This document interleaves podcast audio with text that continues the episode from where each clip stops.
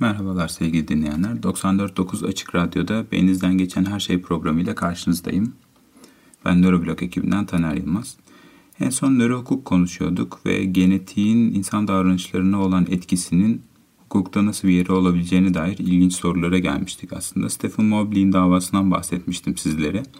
Ve ailenin ve avukatlarının genetiğin onu bu davranışlarına e, doğru yönlendirdiği ve dolayısıyla da suçlu bulunamayacağına dair çeşitli önermelerini konuşmuştuk. Bunlar biraz artık felsefi tartışmalar gibi taraflar içeren konulara e, da girdiğini söyleyebiliriz. E, e, aslında bu suçla ilgili olan belirlemeler ve bunun felsefi tartışması da yeni değil.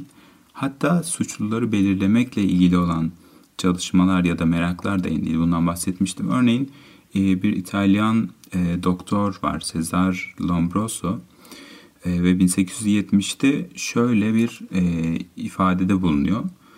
Bu konuda çalışırken birdenbire aydınlandığını ve aydınlanmasının da bir kafatasını incelerken e, gerçekleştiğini söyleyen Lombroso e, şöyle bir şey fark ettiğini söylüyor. Vahşi içgüdülerini ortaya seren bu suçlu insanların e, morfolojik olarak e, daha aşağı gördüğü çeşitli arkaik insanlarla ve çeşitli hayvanlarla ortak özellikler taşıdığını, bu ortak özelliklerin de büyük hatta kocaman bir çene, büyük göz çukurları, kulp gibi kulaklar gibi tarif ettiği çeşitli görüntülerde saklı olduğunu ve bunları görünce de aydınlandığını söylemiş. Şimdi bu bahsettiğimiz gibi suçu ve suçluyu daha önceden tanıma, ayırt etmeye ilişkin taraflar da taşıyabilecek çeşitli riskli durumlara doğru da gidebilir her, her zaman bu tartışmalar.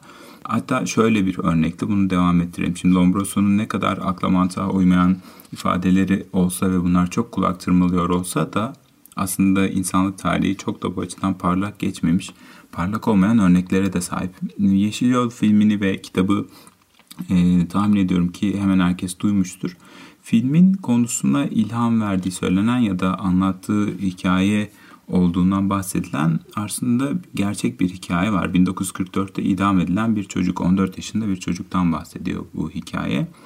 George Stinney e, siyahi bir çocuk 14 yaşında ve iki tane kendinden daha küçük 7 ve 11 yaşlarında iki tane kız çocuğun ölümünden suçlu e, tutuluyor, sorumlu tutuluyor ve 10 dakika süren bir yargılamayla tamamı beyaz olan bir jüri tarafından ki zaten o zaman jürilerde herhangi bir siyahinin bulunması mümkün değil.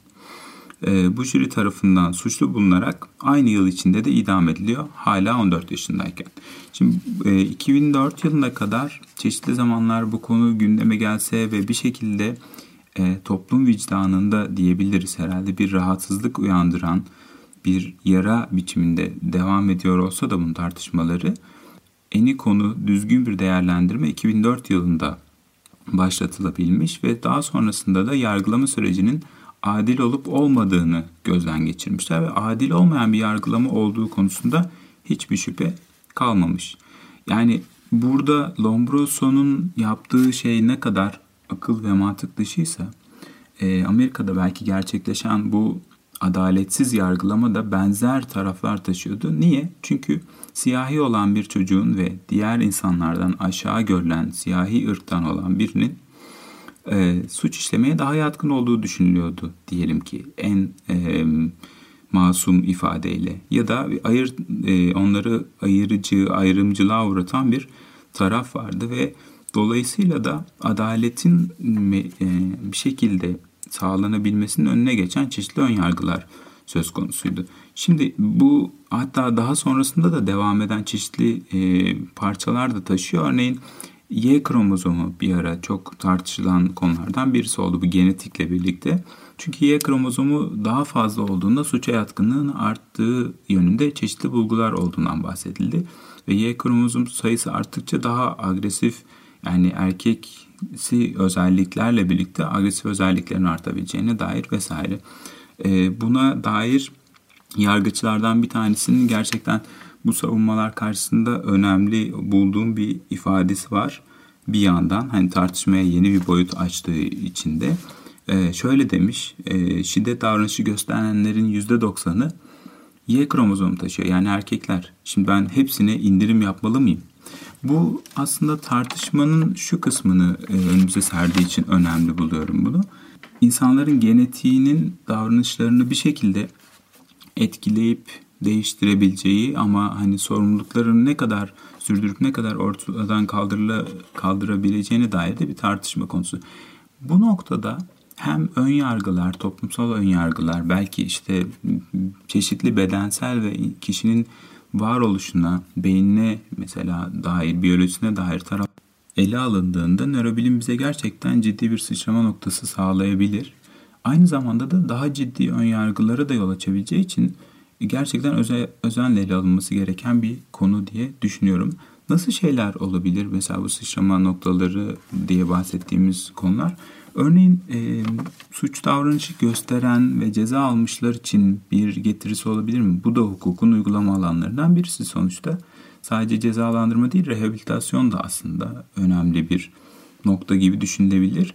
Bunlar ilginç geldiği için bana sizinle de paylaşmak istedim. Mesela rehabilitasyonla ilgili çalışmalar dahilinde neler yapılabilir diye e, yeni Amerika'dan yapılmış bir çalışmanın e, sonuçları ve e, ifadelerine yer vermek istedim. E, şöyle bir şey biliyoruz şimdi antisosyal davranış gösteren yani suç davranışına daha yatkın olan kişiliklerde bir şekilde duygu regülasyonuna dair tarafların diğer insanlardan farklılık gösterebileceğini söyleyebiliriz. Şimdi bu kısmını şöyle almamak gerekir. Tabii ki yani az önce söylediğim işte genetiğim beni buna itti. Da, e, davranışlar aslında ben çok da seçerek yapmadım demek dışında başka neler getirebilir diye düşünürsek e, burada bu insanların nasıl rehabilite edildiğine dair bir ortama bakıp bunu değerlendirmişler ki bence çok makul ve yerinde gibi görünüyor bu çalışma. Bu insanların zaten bir şekilde amigdalaları, duygu regülasyonları, işte e, çalışma biçimi olarak normal insanlardan yani suç davranışına daha az yatkın olan diyeceğim. Normalde kastettiğim bu. Daha farklılık gösteriyor ve bu insanları aslında ihtiyaçları duyduğundan herhangi bir insanın ihtiyaç duyacağından daha kısıtlı ve daha yakın olacakları kişisel alanların çok kısıtlı olduğu bir ortama koyarak yani hapishane koşullarına koyarak bir değişiklik beklemek ne kadar gerçekçi olabilir diye sormuşlar. Sebep şu. Altta yatan düşünce çünkü nörobilime dayanıyor. Sebep şuradan kaynaklandığını söyleyebiliriz. Ee, amigdalanın yeniden bağlantılar sağlaması, bir şekilde rehabilitasyon sürecinde kısmi olarak da olsa yeniden şekillenmesi mümkün mü? Mümkün diyebiliriz artık şuna dayanarak yine. Eskiden şöyle düşünüyorduk. Beyin bir kez oluştuğunda ve olgunlaştığında artık çok da fazla değişiklik göstermez. Ama şimdi şunu biliyoruz ki hemen her bölgesinde beynin çeşitli rejenerasyonlara şahit oluyoruz. Hücreler yenileniyor, işte sinapslar yenileniyor. Yani dinamik bir sistem var. Öyleyse bu insanların bu duygu regülasyonlarını destekleyecek çeşitli ortamlar yaratmaksızın rehabilitasyon beklememiz ne kadar doğru diye soran insanlar olmuş ki çok yerinde ve çok doğru gibi görünüyor en azından sorunun kendisi. Bunun dışında başka bir taraftan şöyle bakan birisi olmuş. Bu hmm, yine Amerika'dan e, Kim Gorgeons'tı galiba. E, çalışmayı yapan ekip bu yine suç davranışı gösteren insanların beyin incelemelerinde çeşitli değişikliklerin beyin hasarının örneğin toplum ortalamasına göre çok çok yüksek bulunduğunu saptamışlar. Örneğin toplumda %5'ler civarında görülebilecek beyin hasarı, çeşitli biçimlerdeki beyin hasarını kastediyorlar burada. Ee, burada yani bu suçlu popülasyonda %80'lere varıyor. Burada yine şunu ayırt etmek gerekir. Sadece e, yaptıklarını meşrulaştırmak açısından söylemiyorlar ki e, anlattıkları ve çalıştıkları konu içinde bundan çok daha fazlası vardı ve bu kısmına pek de değinmiyorlardı aslında. E, söyledikleri şey şu, rehabilite edeceksek bu insanları buradan kaynaklı olan çeşitli fonksiyon bozukluklarına destek olalım. Bu gerçekten çok değerli bir müdahale alanı ve insanların aslında suç davranışlarını kolaylaştırıcı çeşitli e, yatkınlıklar varsa belki bunların desteklenmesinin önünü de açabilir. Tabii ki yine burada çok büyük önyargılar konusunda e, ciddi önlemler almak kaydıyla. Burada bir e, müzik arası verelim. Ondan sonrasında hukuk ve adalet e, bağlamıyla devam ederiz. Merhabalar tekrar. Buraya kadar olan bölümde nörohukukta uygulama alanlarına daha yakın duran ve teknik kısımları daha çok içeren şeylerden bahsettim. Çünkü hukukun kendisi aslında bir uygulama alanı bir yandan da. Onu konuşmuştuk en baştan. Verdiğim örneklerde de bir yandan eski dönemlerde ele alınmış konuların belki bambaşka paradigmalarla ele alınmasının söz konusu olduğunu ama öte yandan da nörohukukla birlikte bile çözülemeyecek hatta yeniden üstüne eski önyargıların üstüne eklenecek yeni önyargılarla daha karmaşık hale gelebilecek problemlerin de göz önünde bulundurulması gerektiğini vurgulamaya çalıştım. E, çünkü bir yandan da insanlar eğer dikkatli biçimde ele almazlarsa ön yargılarıyla birçok davranışta bulunabiliyorlar. Fakat başka bir açıdan bakacak olursak çok önemli bir nokta var. Bu adalet ve hukuki uygulamalar açısından da çok yoğun bir uğraştan bahsediyoruz. Şimdi bunun kendisi bile insan davranışı olarak bir şey gösteriyor bize. Yani herhangi bir kurallar bütününü kabul edip sürdürmekten ibaret değil. Hukuk kendisi dinamik bir süreç. Uygulamaları, kanunlar, işte o kurallar bütünü. Aslında toplumsal kabuller ve toplumsal sözleşmenin kendisi için de aynı şeyi söylemek mümkün diye düşünüyorum. Bir yandan da tüm bu uygulamaları yaparken adaletli olmak yönünde yoğun bir uğraş gözümüze çarpıyor. Şimdi adalet kısmını birazcık hukuktan ayrı bir yerde düşünmeye ve öyle anlatmaya çalışacağım. Çünkü bence şöyle önemli bir fark var aralarında. Hukuk evet adalet için gerçekten elzem ve olmazsa olmaz bir kurallar bütünü ve uygulama alanı. Hukuksuz bir adalet sağlama alanından herhalde bahsedemeyiz ama hukukun olması yani kuralların olması ve kuralların hatta kendi içinde tutarlı olması bile adalet duygusu için yeterli midir Esas sorulardan birisi bu. Bunun yeterli olmayacağını aslında düşünüyorum. O yüzden biraz aralarında bir nüans ya da ayrım olduğunu e, söyleyerek başlayabilirim bu kısma. Şimdi adalet duygusu olarak adlandırabileceğimiz kısım sadece teknik bir uygulama değil demiş oldum böylece. Peki burada e, neyi kastediyorum? Şunu örnek verebilirim. Örneğin e, aslında yine çok sıklıkla duyulmuş bir örnek olacak bu sizler için ama Hitler Almanya'sında yapılan her şey hukukiydi gibi bir laf var. Evet gerçekten de çok yerinde bir belirleme. Bu hukukun varlığı ya da kanunların varlığı tek başına adil ya da adaletli, e, hakkaniyetli bir davranışın sergilenmesine toplumsal olarak da böyle adaletli bir sistemin e, yürütülüyor olmasına yetmiyor. Ya da Amerika'da e, siyahi vatandaşlara ya da işte dünyanın başka yerlerinde köle e, olmuş insanlara yapılanlar da o ülkelerin ya da o toplumların kendi kuralları çerçevesinde hukukiydi. Yani hukuka uygundu. Aslında bunu birazcık daha genişletecek olursak güncel olarak süre giden durumda da örnekler vere, verebiliriz, vermek mümkün. Örneğin dezavantajlı durumlarıyla e, ayrımcılığa uğrayan, uğramaya devam eden bütün gruplar yine hukuka dahil fakat adaletli olmayan bir sistem içinde yaşamaya devam ediyorlar. Yani buna e, güncel örnekler arasından mesela köken, etnik kökenleri sebebiyle ayrımcılığa uğrayan insanları verebiliriz. Ya da cinsel yönelimi nedeniyle ayrımcılığa uğrayan insanları örnek olarak verebiliriz. Ya da diğerleriyle ekonomik olarak aynı şartları yakalayamadığı, dezavantajlı durumda olduğu halde benzer e, sonuçlar e, göstermesi ve hayatta ancak böyle var olabilmesini dayatan bir sistem içinde dezavantajlı durumda bulunan birçok insanın adaletsiz bir noktada kalabildiğini düşünebiliriz. E, bunlar daha güncel örnekler ama sadece e, bunlarla kısıtlı olmayan geniş bir tartışmadan da bahsetmek mümkün. E şimdi bunların var olmasıyla birlikte iyi olan bir taraf varsa yani bu adalet duygusuna dair bu tartışmaların varlığını kendisini bu iyi yanlardan biri olarak alabiliriz. Çünkü insanlar bir yandan da geçmişten bugüne bunun üzerine kafa yoruyorlar. Bunun üzerine düşünceleri geliştirmeye ve ilerletmeye çalışıyorlar ki daha adaletli bir sistem yakalayabilelim. Peki şöyle diyecek olsak yani bu sorgulama nereden geliyor? Yani insanlar bir yandan da bulunan bu sistemde ya da herhangi bir şekilde adaletsiz gördüklerini neden sorgularlar? Çünkü bu soru biraz felsefi, biraz nörobilimsel, biraz insan davranışına hitap eden bir noktada duruyor. E, çünkü şunu sordurtuyor bize. insanın içsel bir adalet algısı ya da içsel bir adalet duygusu var mıdır? Ve hatta karar verme mekanizmalarında ve karar verme durumlarında bu etkili midir? Bunların önemli sorular olduğunu düşünüyorum. Bu konuda gene çok klişe olmuş e, bir örnek vereceğim ama örneğin daha e, geniş bir açılımı dikkatimi çektiği için sizlerle paylaşmak istiyorum yine.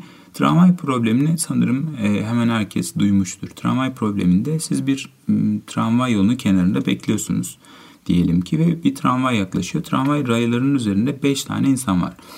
Eğer e, tramvaya müdahale edip yolunu değiştirmezseniz ki durdurma şansınız yok. Tek müdahale aracınız makasla yolunu değiştirmek. O 5 insan ölecek. Ama yolu değiştirirseniz diğer raya geçmesini sağlarsanız o zaman o raydaki bir insanın ölmesini göze almış olacaksınız. Bu durumda ne yapardınız?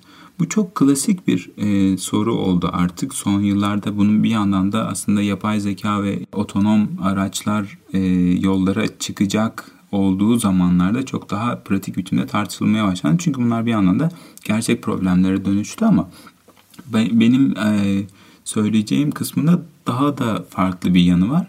İnsanlara bu soruyu sorduğunuzda ve bu soruyu başka bir açıdan sorduğunuzda aldığınız yanıtlar.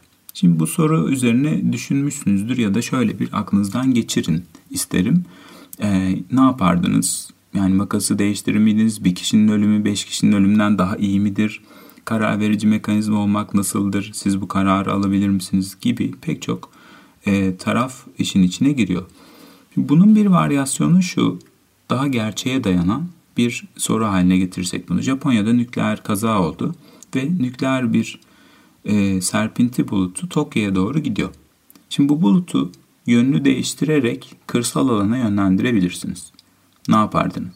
Yine aynı soru teorik olarak sorduğumuz bu sorunun pratik olarak benzer şartlar taşıdığını söylemek mümkün. Tokyo'da mesela 20 milyon ya da 20 milyondan daha fazla insan yaşıyor. Fakat kırsal kesimde işte birkaç milyon insan olabilir. Yani 20 milyon insanın hayatının tehlikeye girmesi şartları altında siz nasıl bir karar verirdiniz? Yine aynı soru aslında aynı şartlara tabi olmasına rağmen bakın bu iki soru arasında alınan yanıtlar e, karşılaştırıldığında ciddi farklar ortaya çıkıyor. Yani insanlar teorik bir problemi, tramvay problemini düşünürken e, ele alış biçimleriyle tamamen aynı gerçekleşen bunun, bu senaryonun başka bir versiyonunu ele alış biçimleri arasında fark gösteriyor. Bu e, neyi gösterir bize ya da neyi gösterebilir? İnsanlar e, bir şekilde doğru biçimde, adaletli biçimde karar vermek üzerine içsel bir motivasyonla düşünmek zorunda hissediyorlar. Yani bu soruların aslında doğru bir cevabı yok. Yani doğru bir cevabı olacak olsaydı ikinci sorusu için herhalde ben ancak şeyi söyleyebilirdim. Bu bizim için de güncel bir konu aslında. Nükleer santral yapılmaması herhalde en doğrusu olurdu ama e, bunun dışında soruların kendisine ait birer cevabımız yok. İkisi de teorik bir soru. Sorular aslında e, ve ikisini de aynı biçimde sonuçlandıran yaklaşımlar görmek bizim beklediğimiz şeyken insanlar bunları farklı farklı biçimlerde ele alıyor ve farklı yanıtlar veriyorlar. Bu da aslında bir şekilde içsel olarak adaletli olanı sağlamak, adaletli olanı seçmek için yo- yoğun bir uğraş verdiğimiz ve bununla gerçekten meşgul olmak zorunda hissettiğimizi gösteriyor. Bunu aslında daha önceki bölümlerde konuştuğumuz bir alana bağlayarak devam etmek istiyorum. Dedikodu ile ilgili konuşmuştuk ve orada ele aldığımız önemli noktalardan birisi şuydu. Günlük hayattaki dedik e, konuşmaların büyük e, kısmının dedikodulardan ibaret olduğundan bahsetmiştik orada. Bunun sebebi aslında grup içindeki yani sosyal etkileşimde bulunan grup içindeki diğer insanlar, diğer grup üyeleri hakkında bilgi almak idi. Ve diğer bir sebebi ise evrimsel ya da sosyal evrimi ön plana alan teorisyenlerce ortaya konulan diğer sebeplerden en önemlisi beleşçileri, bu beleşçi benim çevirim aslında free riders'ın çevirisi olarak düşünebilirsiniz. Yani üstlerine düşen görevi yapmaksızın ortak kaynakları kullananları seçmek. Bu da aslında adalet duygusuna ilişkin çok içsel bir motivasyon e, diyebiliriz. Yani aslında insanın sosyal grup içinde e, etkileşimlerini belirleyen ve o etkileşimler sırasında nasıl davranacağını e, şekillendiren bir altyapıdan söz edebilir miyiz? Bu adalet duygusunu içsel olarak taşıyor muyuz? Şimdi sosyal evrim ve gruplar içindeki adalet e, kavramı ve algısı o kadar önemli ki bir yandan da beynimizi ya da etkileşimimizi şekillendiren çok önemli bir etkiye sahip olmuş ve biz bunu içsel olarak taşıyoruz diye de düşünebiliriz. Böyle olunca şu çıkarımlar genellikle gözümüze çarpıyor. İşte insanlar daha otoriter, daha işte belirlenimci yönetimleri kabul etmeye eğilimlidir diye. Ben bunun çok doğru olduğunu düşünmüyorum. Aksine şöyle demek belki daha açıklayıcı olacaktır. İnsanlar bir şekilde adaletli bir sistemin kendi aralarında ortak kuralların işlediğinin temin edildiğini ve bunun hani sağlam biçimde sürdürüldüğünü gösteren bir sistemin varlığını bir gereklilik olarak hissediyorlar. Fakat içerik aslında verili biçimde gelmiyor. Bu çok önemli bir fark diye düşünüyorum. Çünkü içerik otoriteryen bir biçimde olabilir.